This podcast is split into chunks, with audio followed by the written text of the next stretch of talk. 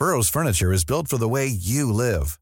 From ensuring easy assembly and disassembly to honoring highly requested new colors for their award-winning seating, they always have their customers in mind. Their modular seating is made out of durable materials to last and grow with you. And with Burrow, you always get fast, free shipping. Get up to 60% off during Burrow's Memorial Day sale at burrow.com slash ACAST. That's burrow.com slash ACAST. burrow.com slash ACAST.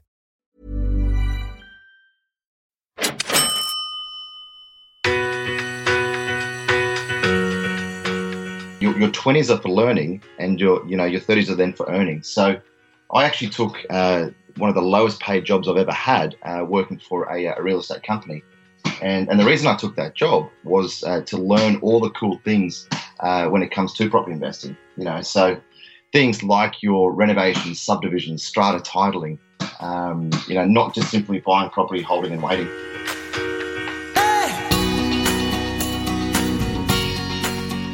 This is Property Investory, where we talk to successful property investors to find out more about their stories, mindset, and strategies.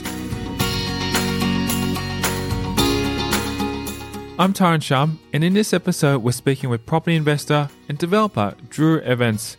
He will show us how property investing should be as easy as pie through planning for the worst case scenario. Uncover his journey from a close call in Zimbabwe to saving $39,000 for his first deposit to start his own prosperous business.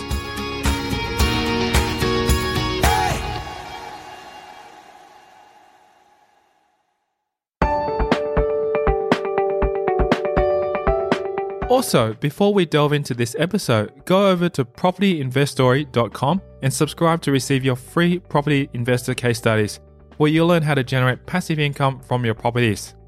Go there now to sign up for free.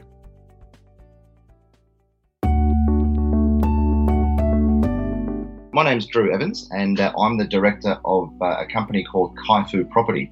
Um, so uh, we basically help people generate truckloads of equity as quick as possible um, through using property investment. Great. Well, that's very interesting. Can I just find out how did you come up with the name Kafu? Is it Kafu?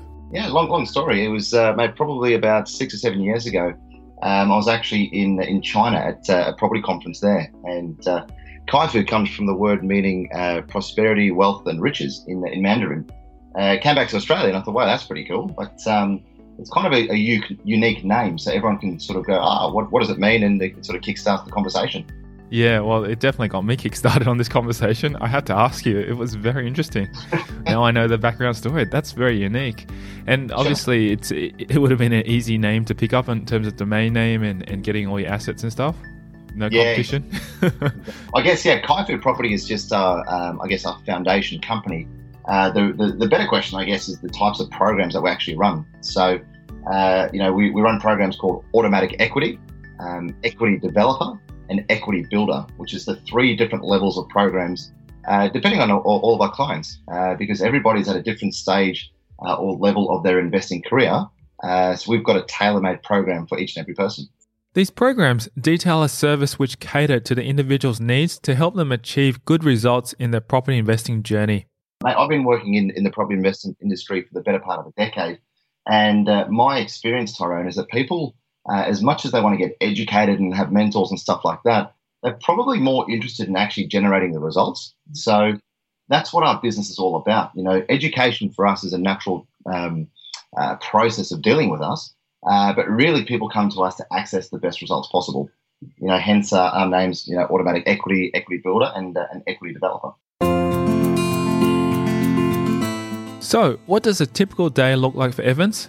It varies from day to day because I do have such a wide range of clients. But uh, mate, normal day sort of starts off by uh, you know sort of checking emails, making sure that I'm on top of everything with the team. Uh, you know, having a debrief with my business partner Damien uh, in specific relation to where you know the property opportunities are.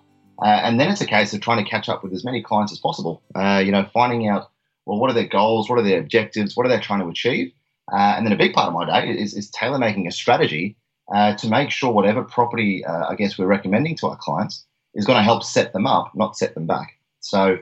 Uh, my role at the moment is very, very varied, but it's all about getting the best possible results for our clients to make sure that you know we can help set them up and they keep coming back to us time and time again. Definitely, and obviously, a happy client means more more happy customers coming through the door and through word of mouth. Yeah, we've been pretty lucky, mate. Where we haven't had to spend too much money on uh, on marketing, advertising. Uh, we've got uh, a lot of client success stories that, that, have been featured in all the, the, magazines recently.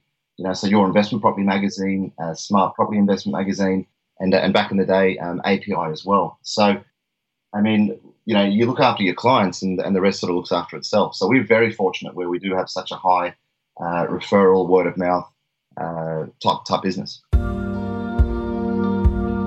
Originally from Zimbabwe in Africa, Evan's life has changed for the better. I was at boarding school, grew up, uh, you know, my whole life there until I was about 15. And uh, unfortunately, it's a bit of a sad story, which now is now is a positive. We, uh, I grew up on a farm with my family, and uh, basically, I was at boarding school at the time. Uh, my old man called me and said, "Drew, you're not going back to school." Uh, you know, Dad lost the farm; he got badly beaten up, was almost killed, and we moved to Australia in in 2001. So. most of my life, I grew up in in Africa. Um, in Australia, I've been in, in Newcastle, uh, in New South Wales, as well as uh, now live in Double Bay in Sydney. It's a sad story um, because the, the country had so much potential and a lot of stuff going for it. And uh, I guess I'm very fortunate to have such a blessed upbringing. Um, at the time, it was pretty sad, mate. You know, he, uh, he, he, built his farm from scratch, had absolutely nothing. And, uh, mate, it was, uh, you know, very, very successful when it was still operational, but pretty much lost everything overnight. And I guess we're just fortunate that we could actually afford to leave the country and all of our family's still with us. Continuing his education in Australia, he went on to save his first deposit on a property. So I, uh, I came straight into uh, school, into high school in Australia. Um, so finished that. Then uh, I went into business college, um, did that for 12 months, then into university for three years. And uh, mate, throughout that time, you know, when you turn 15, you have the choice of, uh, you know, playing lots and lots of sport, which naturally I'd love to have done, um, or to, uh, to start working, um, you know, in part-time jobs here and there. So that's actually how I uh, managed to get into property. Actually, is uh, I was working four jobs at the time, uh, you know, from 15 all the way through to probably 19, and uh, and saved up my first uh, well thirty nine thousand dollars for my deposit, which got me into property. I mean, not to sound corny, but uh, you know, hard work pays off in the end. Yes, yes, I totally agree. And you said four jobs. What kind of jobs were you doing? It was uh, managing my uh, my parents' houses. Uh, you know, so I, I had a, quite an awesome deal when I was at university, which really got me sparked into property investment um, they actually got into student accommodation. So part of my job, one of my jobs rather, was uh, to help them renovate houses. You know, we bought a couple of houses and they were three bedrooms, four bedrooms at the time, turned them into eight bedrooms. And uh, one of my jobs was to uh, to manage the properties. Obviously, I'd sublease them to my buddies, and as opposed to my parents renting out the house, you know, on a standard residential lease, uh, they'd rent it out on a per bedroom basis. So uh, as you can imagine, having three properties like that, the uh, the positive cash flow was absolutely insane. So that's how I started, yeah. And then working in pubs, working in farms, mate, uh, you name it, I've sort of done it, I think. Working in restaurants, cleaning dishes. His experience with one of the largest land package developers in Queensland, although not the best job, provided him with knowledge of the fundamentals of property, which he needed to gain momentum in the industry. I was there for about, oh, probably about 15 months. Uh, and when I first started, remembering I had no experience, no knowledge about how the industry worked. I just had a I guess, a desire to to make money out of real estate, watching what my parents had done. Uh, my role was basically, you know, you, you get a, uh, a, complete stranger, uh, you walk into their house and basically find out what their goals, objectives are, and uh, I guess coach them to come into the office to to speak to somebody at the time uh, who was more qualified than myself. Um, now, that's not a, uh, I guess, a business model that I endorse or, or believe in by any means today, but it did give me the grassroots as to how property works and how the industry actually all comes together. While continuing his property education, Evans used his skills to begin developing. So I actually started when I was at that company, and uh, I bought a, a, a, townhouse on the Central Coast, um, which, mate, at the time it actually remained flat for, oh, mate, the better part of five or six years. Didn't actually do anything. Um, but I guess understanding how that bad uh, experience happened, I moved to to Sydney and actually worked for one of the biggest companies um, who focused on purely on education. You know, how do we actually educate our clients to do different types of strategy, uh, you know, in order to generate generate wealth through using property. And that's where I really started to kickstart my personal property investment career. Um, you know, where started off by doing you know very basic sort of uh, development, you know, a normal four bedroom house on land, made some money out of that. Uh, then you know did something a little bit more cool and did you know building two four bedroom houses by doing a, uh, a strata title subdivision in a regional town. Did very well out of that. Then more blue chip real estate. So blue chip property in Newcastle, blue chip property in, in uh, uh, Brisbane. Uh, but what I realized, Tyrone, is buying blue chip real estate, you kind of like, you know, buy, wait, hope, and pray that it goes up in value. And so as uh, I guess time progressed, and obviously the savings and equity built up in my portfolio, um, I then got into more uh, development type stuff where you know building two four four bedroom homes on a corner block and doing a Torrens title subdivision, uh, all the way through now where we, you know we're using duplexes and mini development as a to fast track that wealth creation uh, sort of strategy. So, what is the difference between strata titling and Torrens titling? So, I'll, I'll give you the example on, of the deal that I've done. So, the first one it was actually a property in in Gunnedah. Now, it was a 2,000 square meter block, and uh, the precedence all around it, which is what you always need to look for, was 600 square meter blocks. And so, in my head, being a little bit inexperienced, I figured, hey, I'll buy this 2,000 square meter block, put two four bedroom houses on it, and then subdivide it, being you know a thousand square meters each. Which then, once it's subdivided, uh, they have their own individual Torrens title, which means you can sell them individually of each other. Unfortunately, uh, lack of experience is those properties, uh, you know, you couldn't subdivide them uh, to be Torrens titled, but you could strata title them. So the easiest, uh, I guess, relation to that is if you imagine buying into a townhouse complex or a unit development where there's a body corporate or a strata, you know, that's what normally is a, a strata title, where you have some sort of shared space, you have to contribute to the sinking fund, the admin fund, and so on and so forth. So traditionally speaking, uh, in, in the housing market anyway, we always try and aim uh, for Torrens title subdivisions, subdivisions, not necessarily strata title subdivisions. If you if you buy and build and develop a duplex, for example, you know most duplexes are strata titled. The, rea- the reality of the matter is that you are the only owner, so it's like you're setting up a body corporate for yourself. Uh, do you know what I mean? But if you ever wanted the opportunity to buy one, sell one, uh, sell both, keep both, uh, you know you really do need to have that option in place uh, where the bank would take individual title over one duplex half or over one property. You know, so uh, the example of my property in Gunnedah, I, I, still own both. I haven't set up a body corporate because I'm setting up a body corporate with myself. But when I intend to sell one, uh, there will need to be a community management scheme set up uh, so that the person buying one of the properties, you know, we can share the common expense of, you know, the driveway, for example. So it's very minor stuff, but um, it's it's just an entity or a legal structure of how the property is actually owned. Yeah, it's just these fine little details do make the difference, though. That's very interesting. Yeah, huge difference. Uh, and again, I, I, guess you know the, the, other development that I've done in, in Newcastle. I was fortunate enough to buy a, a corner block, uh, and based on the town planning laws, you could actually Torrens title this development. You know, so as a Torrens title, uh, you know, you don't have to have a community community management scheme set up. You don't have to have a body corporate set up uh, and you can actually get a whole lot more resale uh, for the property, uh, you know, purely due to the uh, the legal structure. Coming up after the break, we'll find out why Evans decided to branch out on his own. The reason, obviously, I've set up my own company now is because I've, taken the best practices out of that company from a, an ethics and a moral point of view, and obviously endorsing it for our clients. How he survived one of his worst property development deals one thing that I did, which I guess your listeners can take a lot of uh, value out of, is I got very emotional about the development. And that's next. I'm Tyrone Shum, and you're listening to Property Investory.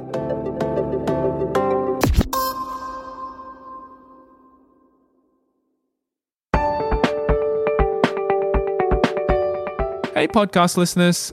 I just wanted to let you know about the podcast show notes I've created for you that you can download at freepropertyresource.com. Inside these show notes, I've included a full summary, details of the resources recommended, plus much, much more.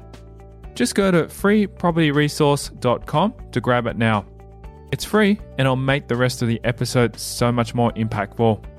Again, that's freepropertyresource.com. Now back to the show.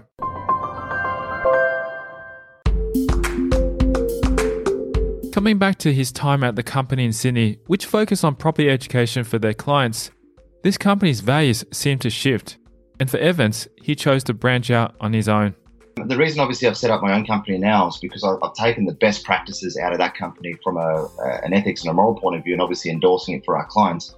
Um, so, what, what they would do is they charge a, an astronomical fee up front to join, in inverted commas, their mentoring program. um, which when I first started, mate, was unbelievable. You know, we were doing things that really uh, benefited the clients in a, in a really, really good way through the different types of strategies and the different property opportunities.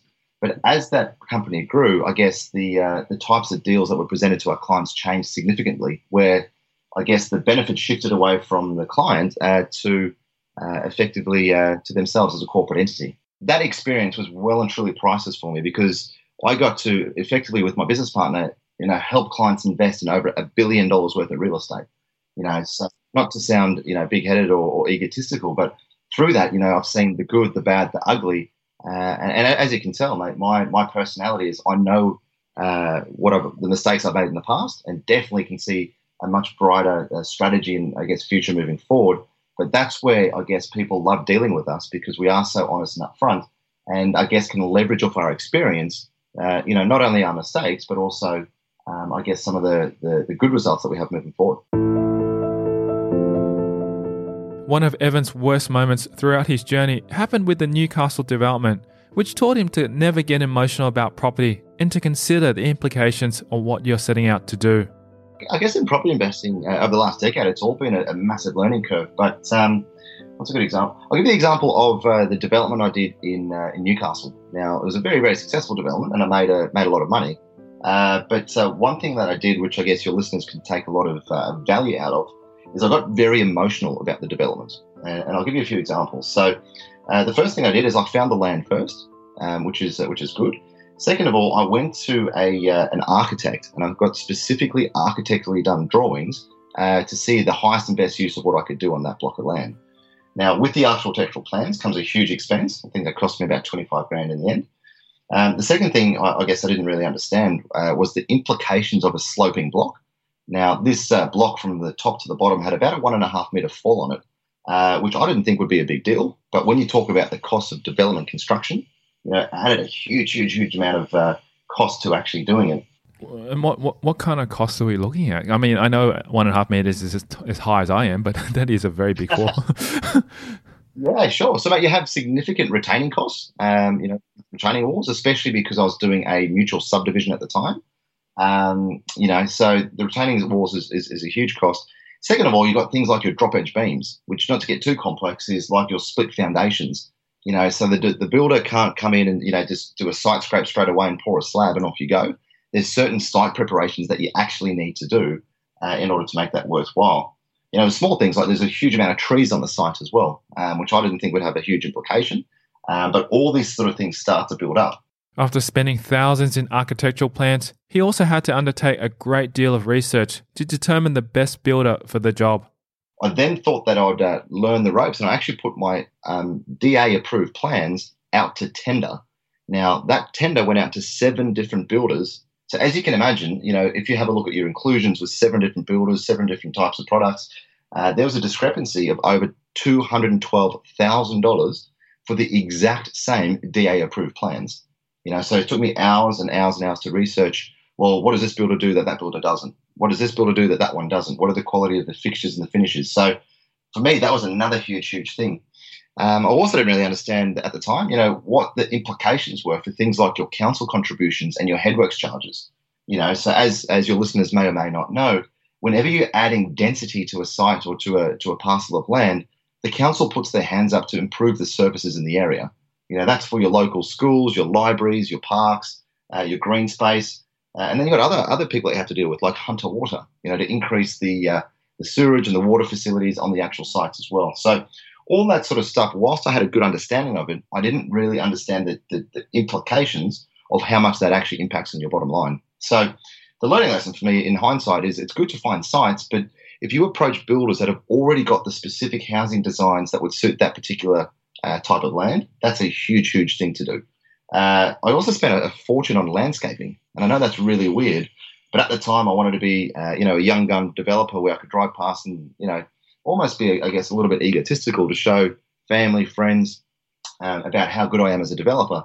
But in all reality, I, I drove past three months later, and you know, the, the, the tenants don't look after the property like you would look after your own home. You know, so that was a complete waste of money having partaken in a handful of developments before this, this was around the same time he began attempting some of his own projects. Personally, I'd done four or five, four probably before that. Um, but obviously, helping clients and learning the ropes, you know, over the past six, seven years prior to that, uh, you know, it's seen a whole bunch of, uh, uh, of, of developments. But I guess this is the the second or third one that I try to do on my own uh, by kind of ignoring the, the, the basics to some extent.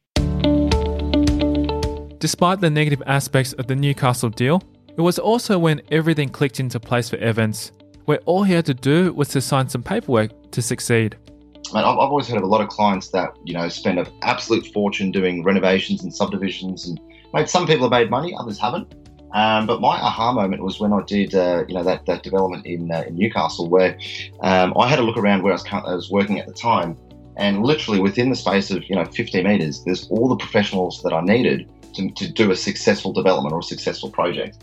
That's things like your acquisitions team, your finance, your legals, your accounting, uh, and that was my aha moment, which is why I really endorse, I guess, the the forcing equity on a portfolio now where realistically, mate, I've made an excess of, you know, my latest deal, $165,000. And literally, Tyrone, all I've had to do is sign some paperwork. Like, it's phenomenal. So, um, my aha moment was like, listen, if you've got time to sign some paperwork, get prof- professionals around you to, to sort of do the rest. For those looking to get into property or improve how they analyze potential investments, Evan shares some of the resources he uses. I'm, I'm a bit of a sponge when it comes to listening to all bits of information, uh, but with that comes certain challenges because uh, you need to sometimes uh, look at the, the hidden agenda behind certain information that's publicly available.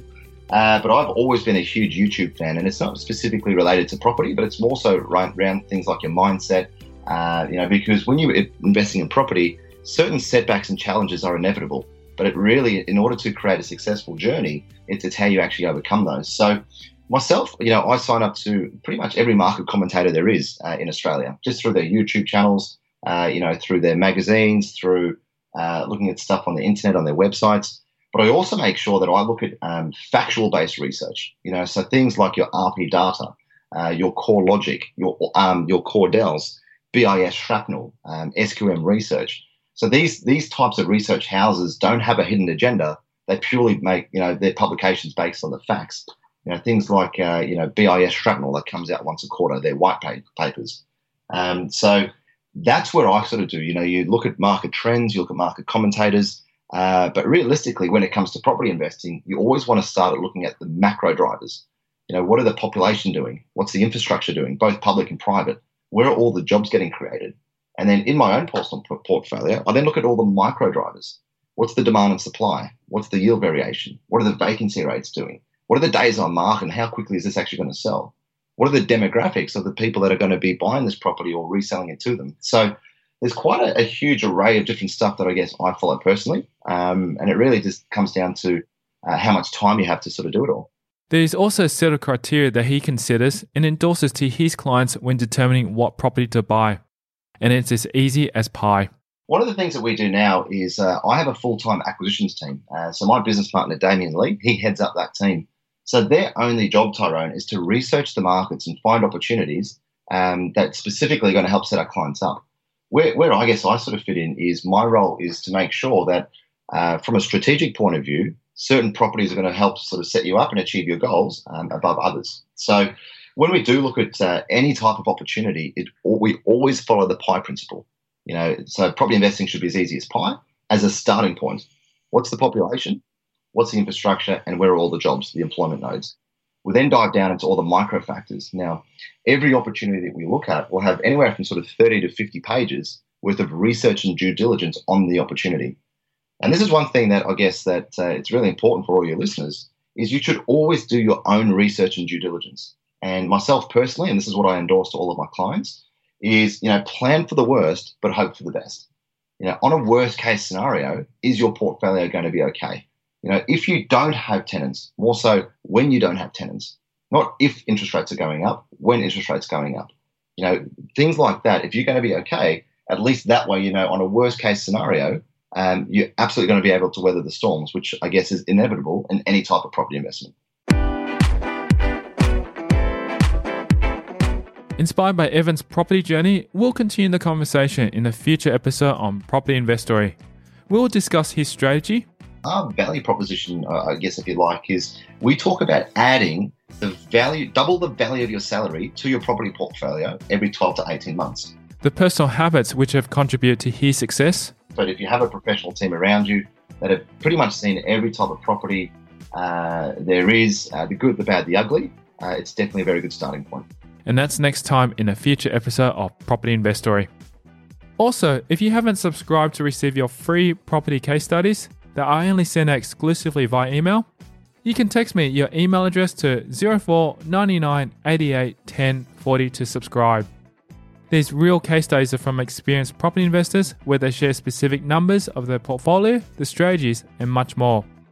Simply text me your email address to 0499 88 10 40 to get your free case studies. Thanks for listening.